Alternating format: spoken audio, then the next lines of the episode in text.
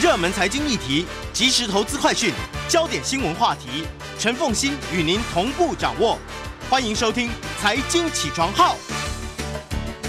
Hello，各位听众，大家早！欢迎大家来到九八新闻台《财经起床号》节目现场，我是陈凤欣。一周国际经济趋势，在我们线上的呢是我们的老朋友丁学文。Hello，学文早。哎，凤欣，各位听众，大家早安。来，我们来看《经济学人》这一期所挑选的关键字。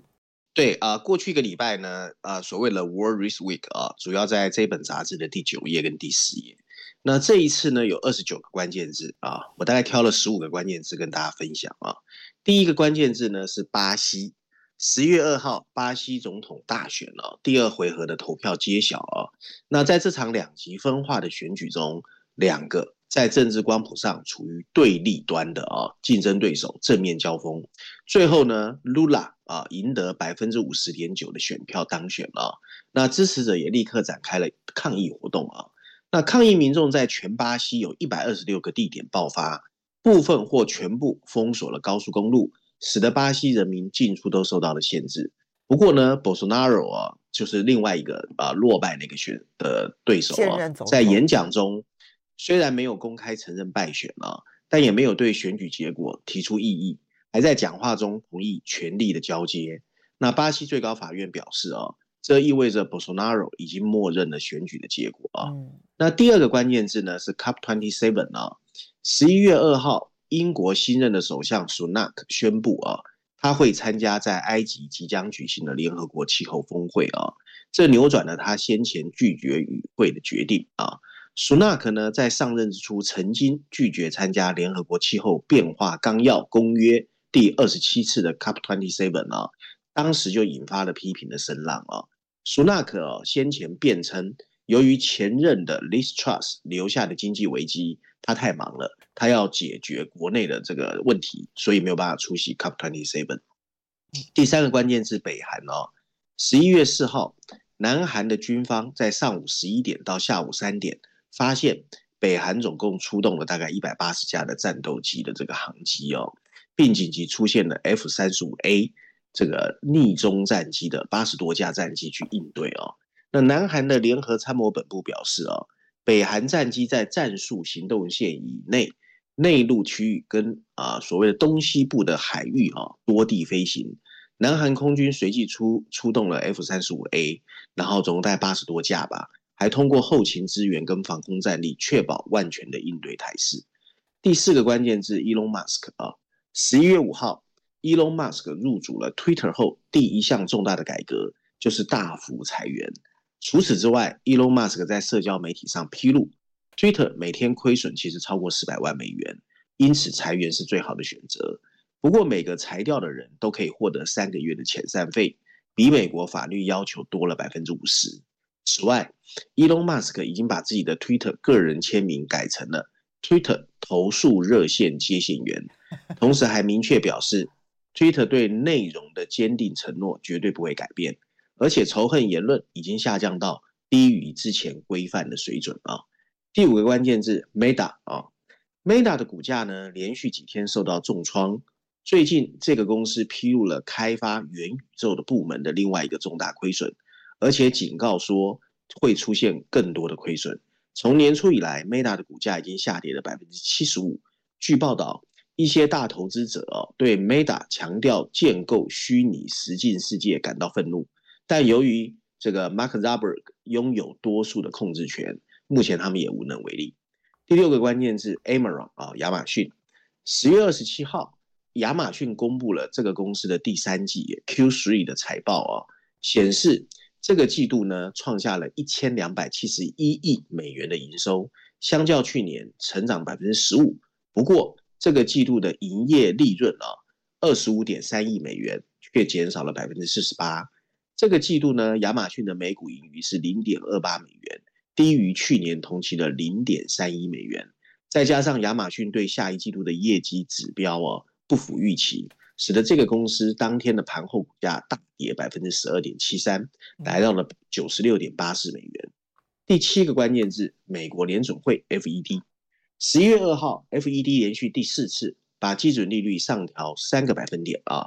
调整到百分之三点七五到百分之四的区间，市场在寻找美国联总会关于什么时候会放慢增长速度的讯号。联总会主席鲍尔暗示，下一次升息有可能幅度会小一点，不过他还是警告，最终的利润还是会高于预期。股市目前一片低迷。第八个关键字：英格兰银行。十一月四号，英格兰银行宣布啊，要把基准利率调升三码到百分之三，也创下了一九八九年以来的最大单次的升幅。来对抗通货膨胀，英格兰银行警告，英国正面临有记录以来最长的一个衰退，因为它的利率已经达到了三十三年来的最高。英国的通货膨胀会高达百分之十一。英格兰银行把利率拉回二零零八年全球金融危机以来的最高点，来对抗通货膨胀。英国利率也从百分之二点二五提高到百分之三，是一九八九年以来的最大涨幅。嗯，然后第九个关键是 ECB 啊，欧洲央行。十月二十八号，由于十月份欧元区的年度通货膨胀率创下了百分之十点七的历史新高，德国的消费者物价指数同比上涨百分之十一点六。尽管德国出人意料地避免了第二季度的经济萎缩，但预计二零二二年的最后三个月的经济会持续萎缩。欧洲央行最近又把它的关键利率啊上调了四分之三个百分点到百分之一点五。但它软化了对进一步上调的指导，对快速紧缩政策对经济的担忧表示赞同。第十个关键字：石油价格。全球最大的石油公司啊，陆续公布了第三季令人垂涎的利润啊，包括 Exxon Mobil 一百九十七亿美元的净收入，历史最高；英国石油 BP 的基本利润同比增加一倍，达到八十二亿美元。Chevron 和 Shell 壳牌石油的利润。分别是一百一十二亿美元和九十五亿美元，这也是这两家公司有史以来的第二高。而沙乌地的 Aramco 啊，以四百二十四亿美元的净利润，让他们相形见绌，赚得更多。这些公司的财富啊，促使西方国家要开呼吁要开始征收暴利税。拜登指责美国石油巨头从乌克兰战争中正在谋取暴利，并警告会对这些超额利润啊课税。第十一个关键是 CVS 啊，很多人可能可能在美国待过比较多，它是很大的连锁药店。十一月二号啊，CVS 公布第三季度的业绩超出华尔街的预期，财报数字显示营收同比增长十 percent，并且是 CVS 连续第三季超出获利预期。这家美国最大的连锁药店还跟竞争对手 Walgreens 各自同意支付五十亿美元，解决各州和地方政府提出的。跟鸦片类药物销售有关的索赔，据报道，沃尔玛已同意三十亿美元的和解。二十年来，美国有七十万人啊死于过量服用止痛药。嗯，第十二个关键是，英国航空业有更多证据表明啊，从疫情爆发以来，航空业出现了反弹。尽管航班运力还是比较低，但英国航空公司旗下的国际航空集团报告说。第三季度的收入已经超过二零一九年的疫情爆发前的三个月。尽管希斯罗机场和亚洲的陆的一些机场啊，陆续还是有受到限制，但情况依然如此。这个公司还上调了年度利润的预测。第十三个关键字：富士康，台湾的富士康啊。十一月三号，位于中国中北部地区的全球最大 iPhone 制造企业，采取了 COVID-19 的这个防疫措施，在园区内引发了恐惧和骚乱。社群媒体上充满了被隔离员工没有足够食物的故事，大批工人逃离工厂。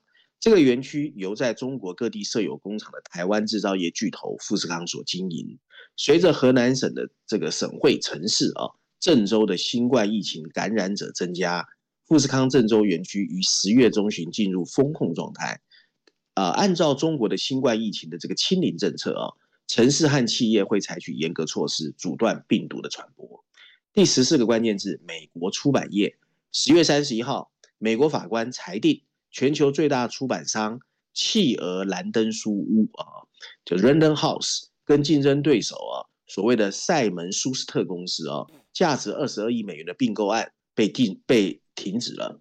美国哥伦比亚特区的联邦法院啊，法官在一项简短判呃判决中表示，他们发现美国司法部先前已经表明。这项并购案可能会大幅降低市场上对美国预期畅销书籍的版权竞争。那不像大多数的并购案啊，主要聚焦在消费者所付出的价格。这个案件聚焦在作者的收入。美国政府主张这起并购案应该停止，因为这会降低畅销书的竞争，以及收入二十五万美元以上作者的预付款。最后一个关键字啊，Netflix 十一月三号，Netflix 正式在美国推出新的啊。所谓的 basic with ads，好，我们稍微费六点，好，我们稍微休息一下，等一下马上回来节目现场。欢迎大家回到九八新闻台财经起床号节目现场，我是陈凤欣，在我们线上是我们的老朋友丁学文。好，学文这一期的《经济学人》的 cover story 啊，因为现在呢正在埃及举行 COP twenty seven 啊，就是第二十七届联合国气候变迁大会啊，那么嗯。所以，呃，这个经济学人的 cover story 就要来讨论一下，我们过去这一段期间到底做了些什么？其结论是，似乎好像没有做太多事。对对对，其实就是大家从那个封面设计就可以看出来啊、哦。你如果看它的封面设计哦，那在鹅黄色的背景前面哦，经济学人在放了一个地球仪啊、可是地球仪上面放了一个象征箭靶的苹果。那那个苹果当然是要射箭的嘛，可是呢，被一箭穿心的不是那个苹果，射歪了，射到下面的地球仪，地球仪呢受伤惨重，所以大家一看到这个封面设计就知道哦，这是这是一个一语双关的画面啊、哦。嗯、那大致写的就是跟一点五度 C 说再见。为什么是一点五度 C 哦？如果有有关心这个全球气候变化，就知道这是巴黎协定的一个结论嘛啊、哦。那补充的小字写的是。为什么气候政策会偏离了目标？就是一点五度 C 没有达成。那因为 COP27 即将要举行哦，所以这次经济学人是又是大堆头的报道这个议题，总共有十一篇文章，分别在绪论第一篇第十三页，十九页有个 briefing 专文。另外啊，他在非洲板块第一篇，科技板块第一篇，除了四篇文章之外，另外四十四页之后啊。由经济学人负责气候变化的海外副主编，名字叫做 Edward McBride 啊，带领团队用时代的挑战写了七篇特别报道啊。所以大家如果有兴趣对气候变化啊，我觉得可以去看看啊，文章内容还蛮琳琅满目啊。那我一样把大家 summary 之后跟大家稍微分享一下啊。整个文章说起来啊，他看似认同巴黎协定的全球国家没有削减足够的碳排放。所以目标没有实现啊，整个来说在批评这件事情。事实上，现在看起来全球碳排放还在增长，这个世界已经比工业化之前热了一点二度 C。鉴于已经排放的温室气体的持久影响，以及不可能在一夜之间停止所有的碳排放，这个地球现在根本没有办法避免超过一点五度 C 的温度上升。但我们还是有希望啊，让温度不要失控，而且可能只会是暂时性的超温。不过值得注意的是，这些可以自我安慰的可能性会越来越小。全球没有办法控制碳排放的后果是灾难性的，受害的不仅是太平洋的珊瑚环礁，那跟全球气候变化相关的灾害也会激增。从今年夏天的极端气候啊，包括季风淹没了大部分的巴基斯坦，到今年九月美国发生的一九三五年以来最致命的一个飓风袭击了佛罗里达，还有极端气候的变化，例如今年夏天的欧洲热浪啊。不但造成了巨大的经济损失，阻碍了交通运输，还破坏了欧洲的基础设施，跟降低了它的生产力。这一切的变化，最好答案就是现实主义的发生。许多气候活跃人士哦，不愿意承认一点五度 C 是所有失败的基本原因，但没有做好这一点，确实加大了巴黎协议后犯下的错误。在巴黎当时哦，全球各国制定了一个难以达到的目标。却没有任何可执行的具体计划。即将聚集在埃及的各国代表，应该受到巴黎气候协定失败的谴责，而不是那些虚假的口号再喊一次。他们需要更加务实，正视一些越来越严峻的事实。有几个建议啊，首先，减排需要更多的资金啊。粗略估计啊，全球对清洁能源的投资需要从现在的每年大概一兆美元，再增加三倍啊，到三兆美元。而且要尽量集中在开发中国家，因为这些国家是现在全球大部分排放的根源。而太阳能和风力的建造和运行，可能比污染最严重的类型要便宜，但需要重建更完整的电网，以应对太阳能和风力的间歇状态。已经开放的国家呢，已开放国家的优惠贷款和援助也不可以少，因为这是道德上的当务之急。然而，所需金额已经远远超过了西方世界捐助者和世界银行这些多边组织目前可以挤出来的金额。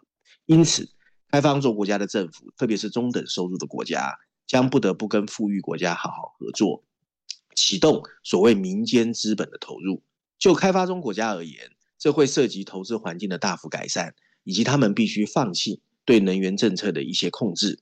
就捐助方而言，这会涉及到把政府支出集中在挤入民间资本的计划上，譬如说保护投资者免受政治和监管的风险，或持有民间项目的股权。并同意在出现问题时第一时间愿意出来。他们将不得不从事他们不喜欢的工作，例如帮助最贫穷的国家关闭煤炭厂。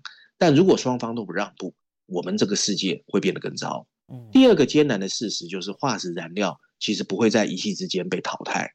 欧洲正争先恐后的建设天然气的进口措施，原因不外乎他们找不到更好的替代方案。对于一些更贫穷的国家来说，在天然气和再生能源的投资是必要的，因为它可以帮助更多的公民获得改善生活的电力，而这个电力是道德上的当务之急。第三个事实是，由于错过一点五度 C 的控制，因此必须做出更大努力来适应气候变化。努力适应一直是气候政策中被忽视的一个做法。气候活跃人士啊，不相信这是减少碳排放的备案。更糟糕的是，这竟然成为不进行任何削减的借口。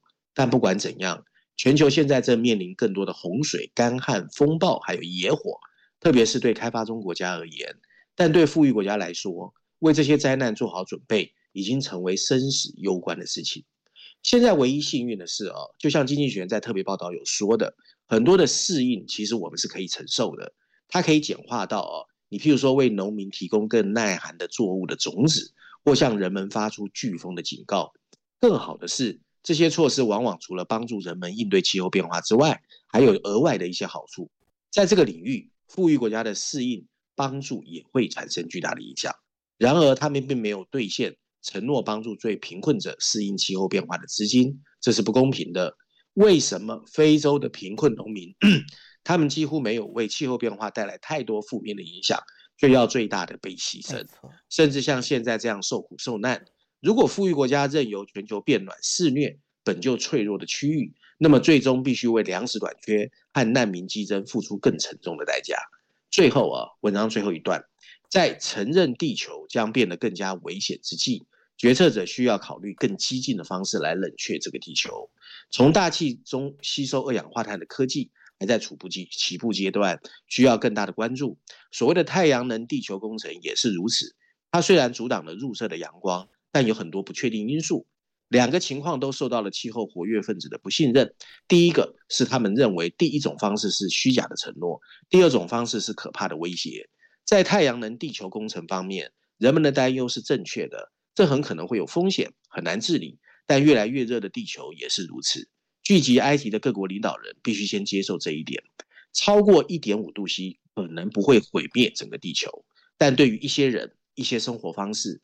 全球生态系统，甚至很多国家而言，这都会像是一个死亡的判决，让这个情况得过且过，而且不去认真思考如何让这个地球走上更好的轨道，那就意味我们会签署更多的死亡保证书。嗯，当然这里面啊，其实因为英嗯，经济学人和英国的嘛，他主要的其实阅读者其实也是政治经验，都比较集中在西方世界里头。所以他提出呼吁，要求富有的国家应该要提出更多的这一些资金，然后还有包括了对于化石能源，它不会一夕消失，要做什么样的应对？我觉得他当这些呼吁都很重要，跟我们的贴近度不高。可是呢，我觉得他的第三件、第三个建议是，这个时候恐怕就是当务之急。一点五度，就只从工业时代以来，只升一点五度 C 这件事情已经达不到了。现在甚至于很多人认为，就连两度 C 我们都做不到啊，所以可能甚至于未来到一直到这个世纪末的时候，可能是三度 C。那如果是三，就不要小看那个平均一度哦，差别是非常非常大的，因为它是平均，所以它就会冷更冷，热更热，然后就会带来更多的，就是你知道那个不平衡之后，就会带来更多更多的水压跟汗哈。那台湾现在真的要做的，其实就是调适，就是这个我们要去面对说，一点五度 C 我们已经不可能了，两度 C 说不定都全世界都做不到。那这个时候，增温两度 C 的地球对台湾的冲击是哪些？其实现在有很多的电脑模型正在正在呃设计，然后处理当中。我觉得这个部分其实我们台湾现在最需要去跟民众沟通的重点，因为那就关系到我们什么地方能住人，什么地方不能住人，然后什么地方这地方容易发生水灾，水灾来的时候该怎么办？这些事情我们现在都没有做，我觉得这才是真的大问题。哎，好吧，接下来。呃，你挑选的是《伦敦金融时报》的这篇社论啊，这篇社论正是其实，好，就正是现在金融市场最关心的一件事情：中央银行会不会紧缩货币紧缩过头，导致经济过度衰退？所以现在怎么找到这个平衡点？我们来听听《伦敦金融时报》怎么说。对，《伦敦金融时报》这篇社论呢，谈的就是这一个啊，就是通货膨胀跟这个经济衰退之间的微妙平衡。所以主标题写的是，他用了一个英文字叫 “tricky balance act” 啊，就是央行应对通货膨胀的微妙平衡之术啊。补充标题说的是，压制通货膨胀当然很重要，不过紧缩政策的风险也在累积啊。为什么这么说？文章一开始说，二零一五年啊，美国的前财政部长 Larry Summers。在几次错估物价会上涨之后，他公开表示，美国联准会不应该随便提高利率，除非他们确认了通货膨胀真的出现了。现在啊，随着已开发国家的通货膨胀率接近了过去四十年来的新高，全球央行官员。开始担心的是另外一个方向。我们稍微休息一下，马上回来节目现场。欢迎大家回到九八新闻台财经起床号节目现场，我是陈凤欣。接下来这个话题一定是大家很关心的，就是央行到底要如何去应对控制通货膨胀的紧缩货币，以及紧缩货币之后可能导致的经济衰退中间的微妙平衡。好，前面是说各国央行呢低估了通膨的这个威胁，所以之前呢没有行动。但现在开始，大家担心的是另外一个威胁，你会不会过度行动？对，所以全球央行现在最担心的是哦，我们要怎么明确物价压力已经开始减弱，然后正确的在适当时机放松货币紧缩。他们确实应该担心这个通货膨胀的根深蒂固啊。不过随着利率的攀升，他们也在面临越来越充满挑战的一个平衡动作，因为更深层次的经济衰退和金融市场的动荡风险。真的已经在酝酿之中。尽管各国央行今年正以过去五十年没有见过的步伐在升息，但发达经济体的通货膨胀仍然居高不下。财政刺激政策和美国以外的货币疲软，加剧了现有的物价压力，包括劳动力短缺、能源和粮食价格的飙升，还有供应链的堵塞。预计啊，美国和英国的央行都会持续升息。欧洲央行已经把存款利率上调到二零零九年以来的最高水准。随着通货膨胀达到目标利率的四到五倍，全球央行也需要进一步提高信贷的成本。